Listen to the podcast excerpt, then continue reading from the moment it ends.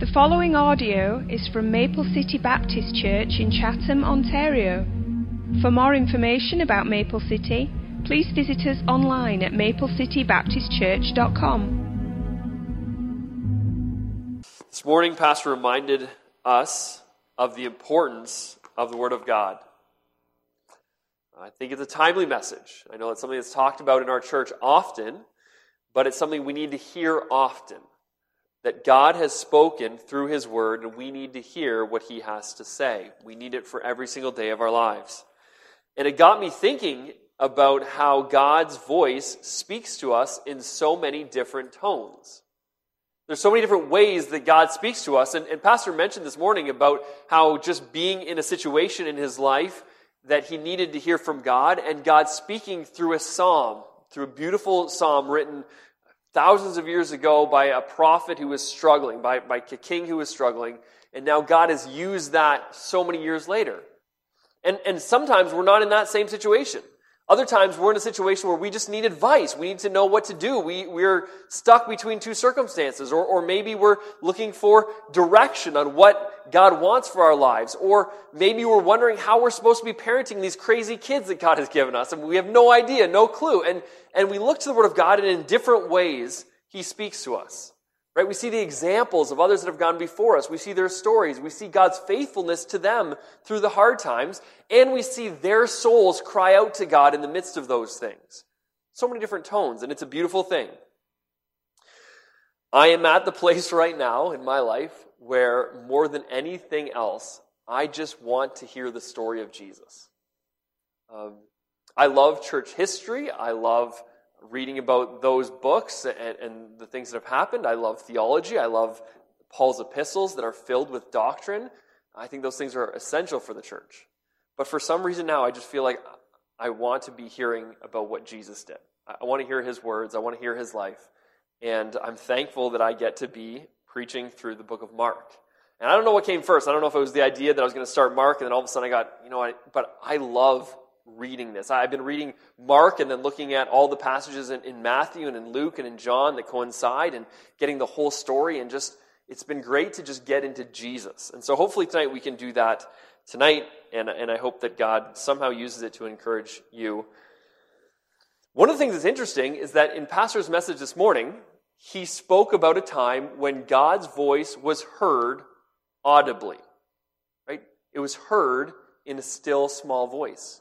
And the interesting part of this is that we understand that God speaks all the time and that he, he really reveals himself through his word.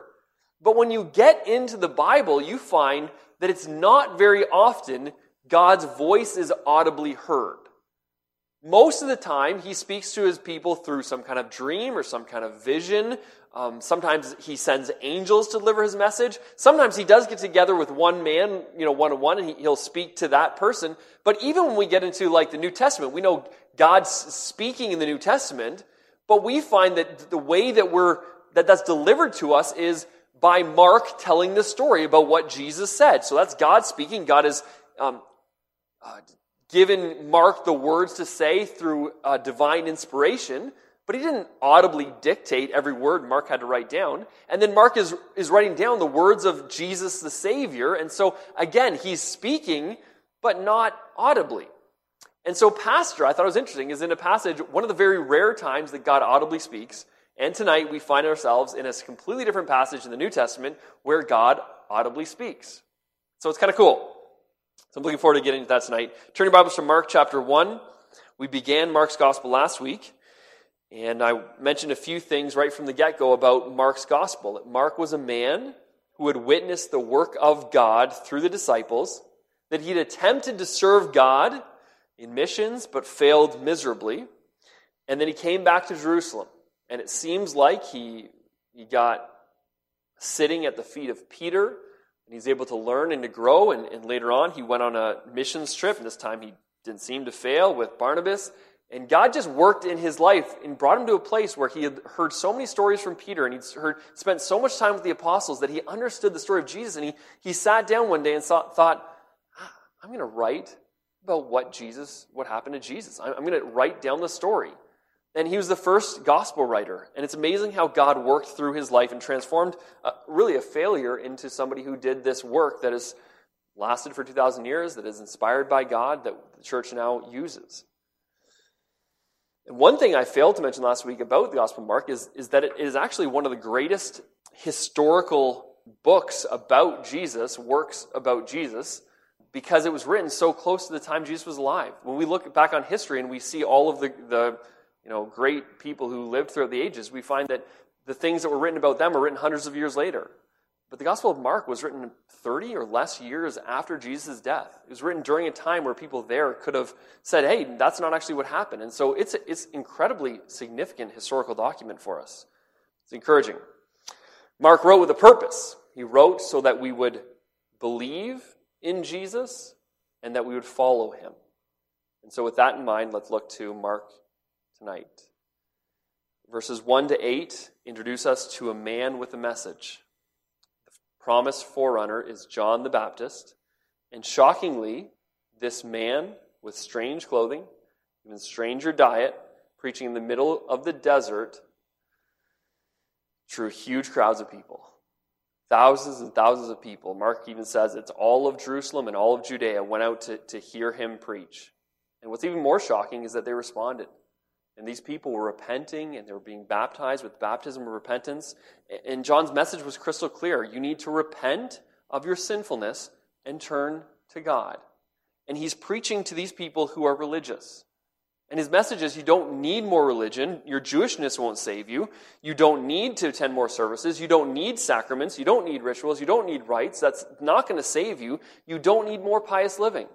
It's not just clean it up a little bit and you'll be all right. His message is you must repent. And so they would. And they'd be baptized to demonstrate their acceptance of God's teaching. So water there is symbolic of cleansing.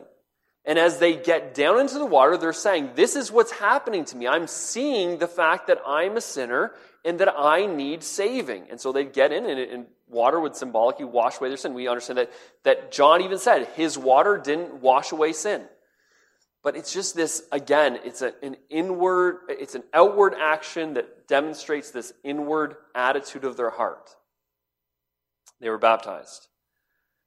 We saw John the Baptist was a godly man. He was a humble man. He understood his place in the role that God had given him in the story. And he stepped aside as soon as he could. And he pointed people to Jesus. Verse number 9. It came to pass in those days that Jesus came from Nazareth of Galilee. And he was baptized by John in the Jordan.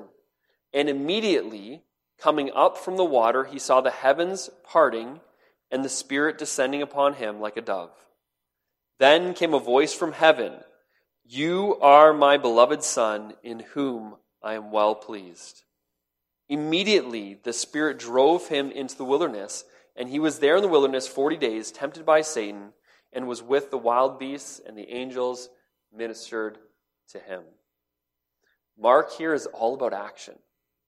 In these short verses, immediately this happened, and then immediately that happened. There's no desire to waste words or give unnecessary details. He was like the perfect pastor, right? Not wasting words, not giving unnecessary details. I've heard that I do that sometimes. I apologize for that.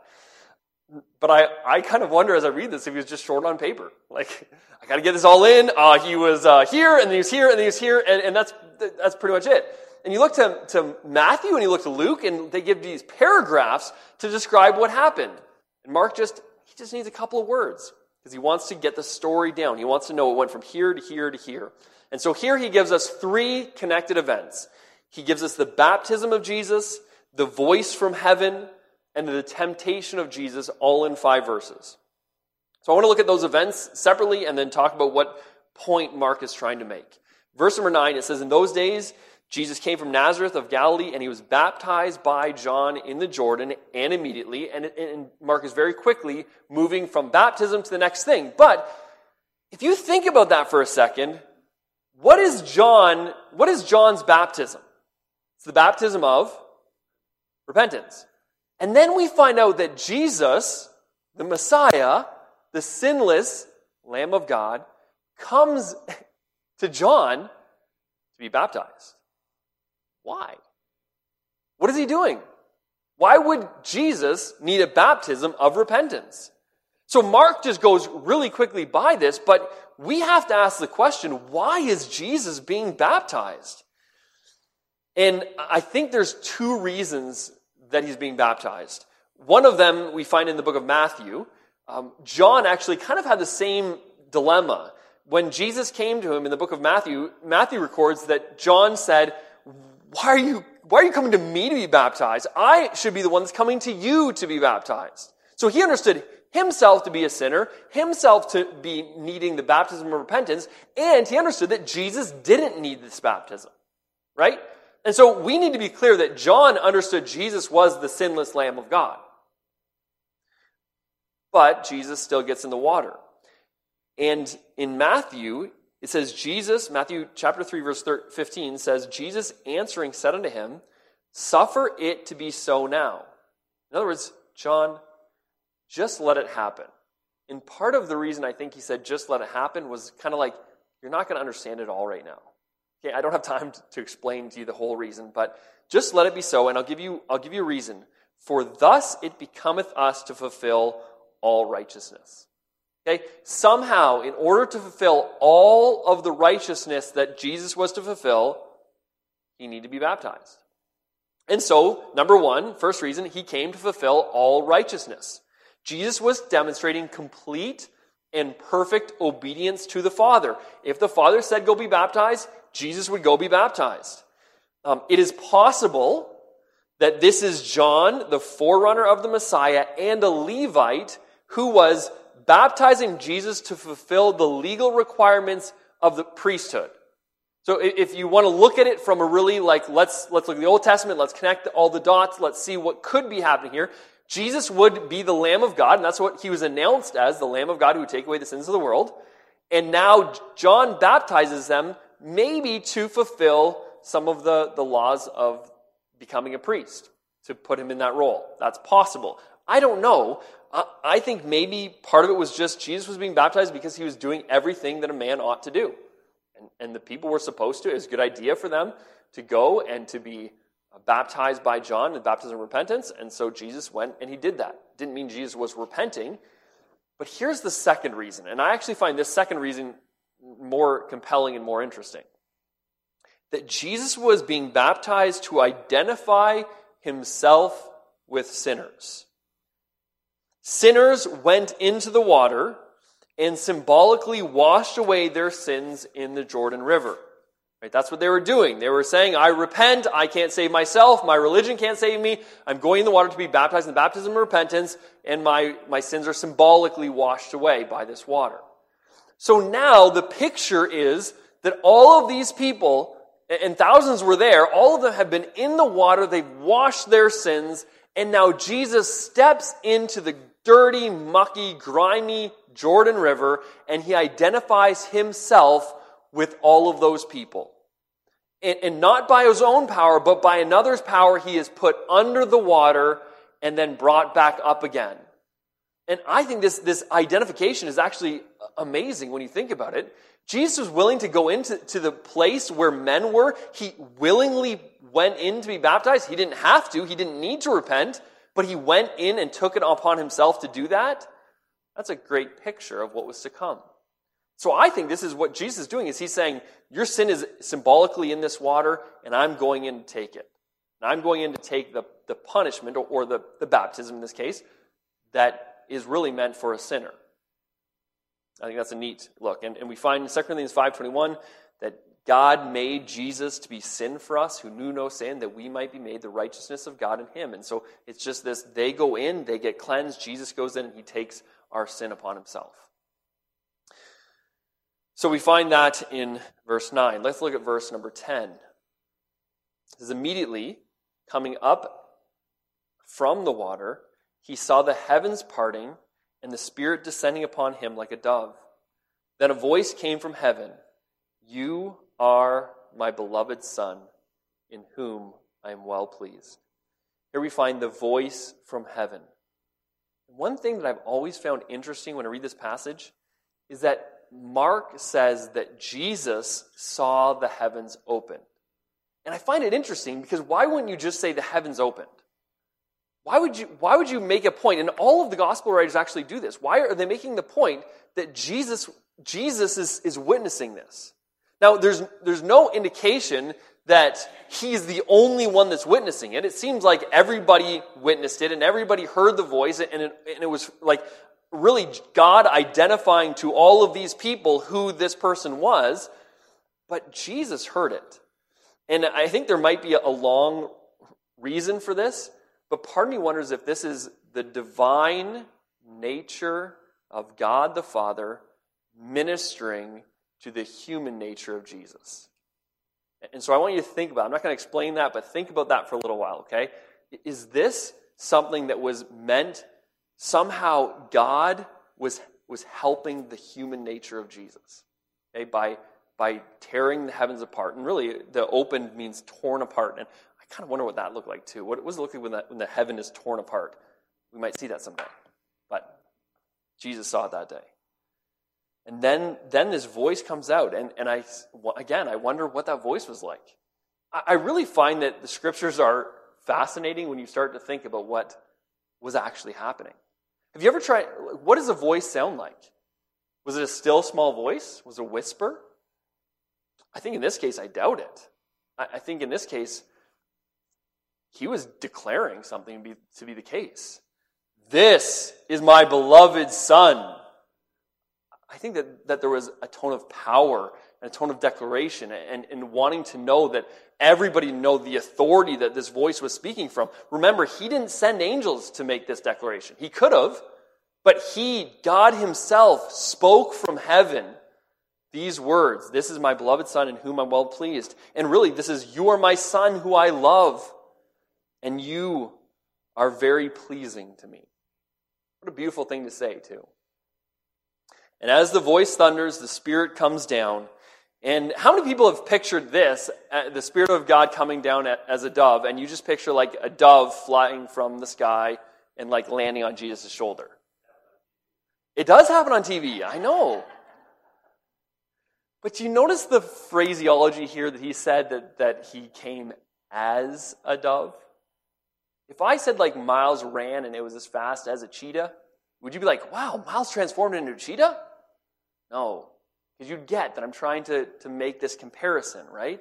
And so Mark here is making a comparison, and I think what he's trying to do is here's an event that people witnessed, and they've attempted to describe to no avail.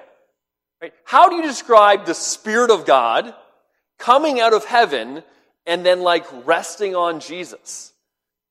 Nobody's ever seen that, right? We don't, we, we can't, you can't describe something that nobody has any, so he, he just as a dove, I guess, kinda.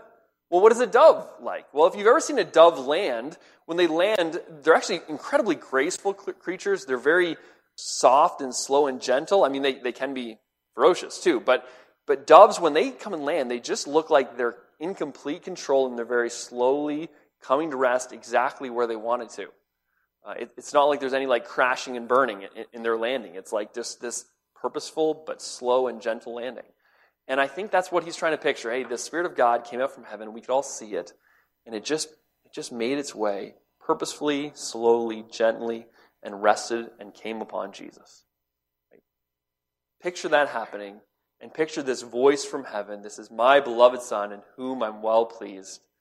What an incredible scene this would have been. Jesus has just been baptized. I don't think that we can grasp the significance of these events. I think someday we'll be in heaven and we'll be like, wow, I, I, didn't realize that that was so important. It was so important that all four gospel writers chose to include it. And Mark said nothing about the, the Virgin Mary, said nothing about the uh, nativity scene. I mean, nothing, but this is included. I think it's important. Now, as we think about the Spirit coming down, there's a great deal of symbolism, again, attached to this, and a great deal of prophecy that's being fulfilled in this. Um, Jesus, his human nature, throughout his ministry, was aided by the Holy Spirit. And that's really an interesting thing because we know Jesus in his divine nature could have done all the things that he did, right? And there are sometimes it seems like he, he used his own power, by his own power, he did something, but then there are other times that it says the Spirit of God did it. Um, in Acts chapter 10, verse 38, Peter is speaking to Cornelius, and he says, God anointed Jesus of Nazareth with the Holy Spirit and with power. Part of Jesus' power was that the Holy Spirit anointed him. Then in Matthew 12, 38, Jesus cast out demons, and it was, he said he was casting out demons by the power of the Spirit of God. And so many things that Jesus did, I think that he's, again, being this incredible example for us, right? He's the perfect man, and the Spirit of God is guiding him, controlling him, and empowering him for his ministry. And this is kind of the, the coronation of that. This is him being crowned by God, that he is the, the Messiah, he's my son, he's the king that will reign on the throne of, of David, right? He is the one that has my spirit in him to do my work. One of the greatest gifts that's given to us in this text is the opportunity to see the three distinct members of the Trinity all in, all in one short passage, right? I, there is a lot of um, misunderstanding about the Trinity. And the, and the, truth is, it's mysterious. And I've heard some people be like, hey, I, I get it. I know how the Trinity works. And I'm like, I don't, I don't think you do. I just feel like you think you do, but you don't. And it is, it is confusing, but it's not it's not unclear. So it's confusing in the sense that I don't think we can fully wrap our brains around it, but it's not that God has made it unclear. And I think the confusion comes mostly when we're trying to force the Trinity into our brain. And then it's like, wow, that, that doesn't fit as well as I want it to. But God is making it very clear that He is three distinct persons, right? It's not just like He's a, a father and a son and uh, um, what's the other one? A husband at the same time. Hey, that's some people trying to explain the Trinity that way. That he just has like these three different roles that he, he picks up a different role or a different hat that day. That's not it at all. He, he's three distinct persons. There are three separate entities, but they all collectively form the Godhead. And each of them are deity. They're each God. But the whole Godhead requires all of them. And altogether, they form not three gods, but one God. So it's confusing a little bit, right? But it is clear in Scripture that this is, this is the truth. And here we see all three members. I heard someone say if you try to explain the Trinity, you will lose your mind, but if you deny it, you will lose your soul. and I, th- I think that's, that's true. Um, and so, here we have this great gift um, that Mark, again, has given us of just this demonstration of the three members of the Godhead in one. Working together, together. Uh, I think that's actually a really neat part of this, that they're all working together in God's plan of redemption. Jesus is there, and he's on mission, and God is there saying, This is my messenger, this is the Christ, this is, this is the Son of God, whom I'm well pleased. I'm well pleased with the mission he's on, and here's the Holy Spirit to help and empower that mission to go forward. Mark chapter 1, verse 12. Immediately, the Spirit drove him into the wilderness. I hear this verse and I often think, like, because we know that it went from baptism to wilderness, but it's like, Mark's like, right away. And here Jesus has just come up from baptism, so he's nice and refreshed and cool on, on this hot summer day.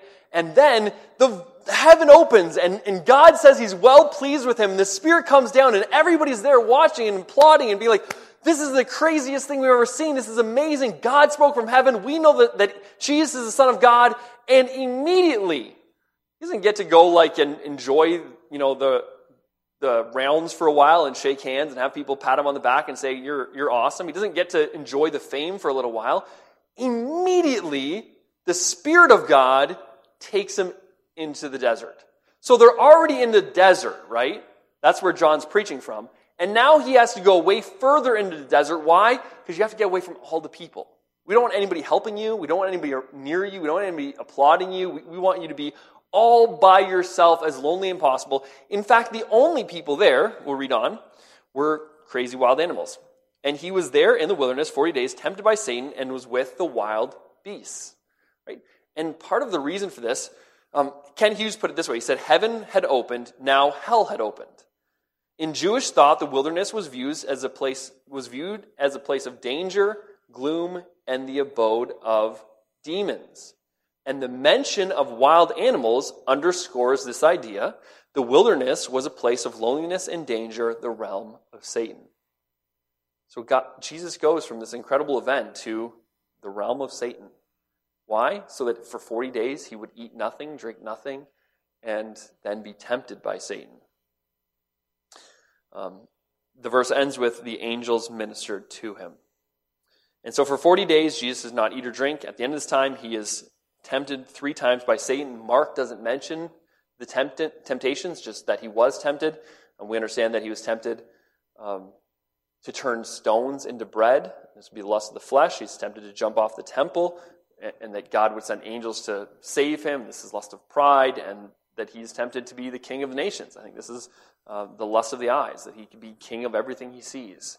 And in these temptations, we see that Jesus fully fulfilled all righteousness.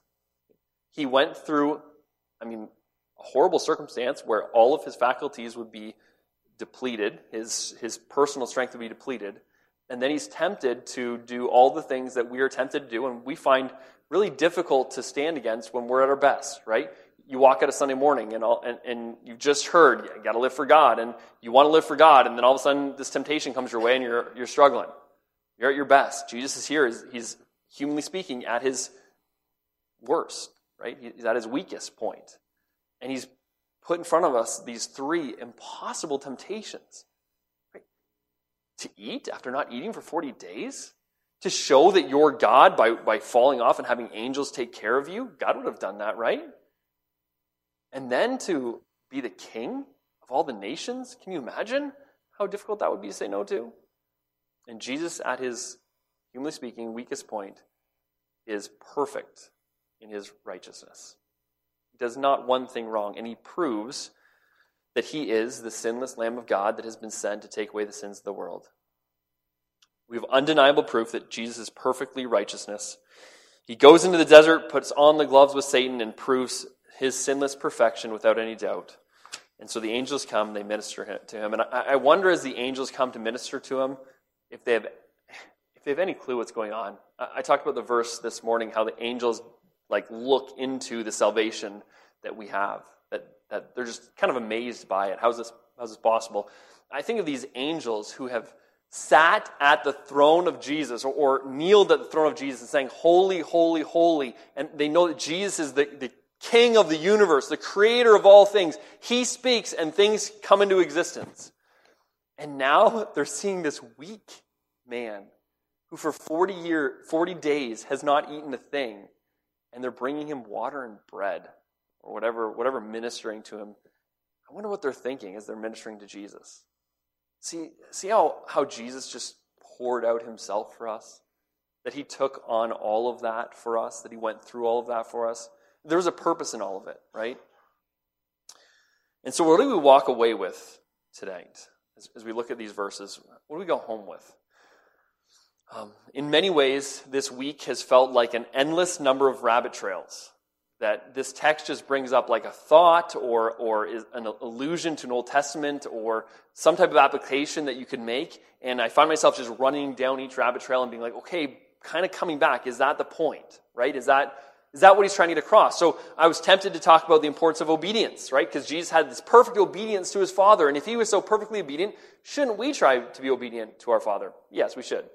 I wanted to talk about how God is pleased with his children, right? The fact that he would say that to Jesus and now he's made us his children and how much he loves us. And that, that'd be a fun thing to talk about on Sunday night. Uh, I think it's fascinating to think that, that the same spirit that empowered Jesus now resides in us to empower us to the work that, that he has called us to. So God called Jesus to a work and, and sent him the Spirit, and now He's called us to, the, to a work and sent us the Spirit, and how crazy it is that we have the Spirit of God that raised Jesus from the dead living in us, and how that should motivate us to go out and do the work. I thought it was interesting that God brought Jesus from the pinnacle of His love and His acceptance into the desert, into the lowest place and the Spirit led him there. The Spirit was there in the first place, led him into the desert, and didn't leave him there. He never was in the desert all alone. and how that's sometimes how God works, that we are on this mountaintop, and then all of a sudden life comes crashing down, but the Spirit that was there with us on the mountain is, is with us through the journey the whole way. And he, He's teaching us, there's a purpose in all of those things, right? We could spend time on the methods that Jesus used to fight temptation, right? He used this, the Word of God, clearly interpreted Word of God, to fight against temptation. And so I could talk about that. I don't know if that was the purpose, right? Actually, Mark doesn't even include the temptation part. He includes that he was tempted, he doesn't include how he fought it. Mark, I think, is introducing us to Jesus.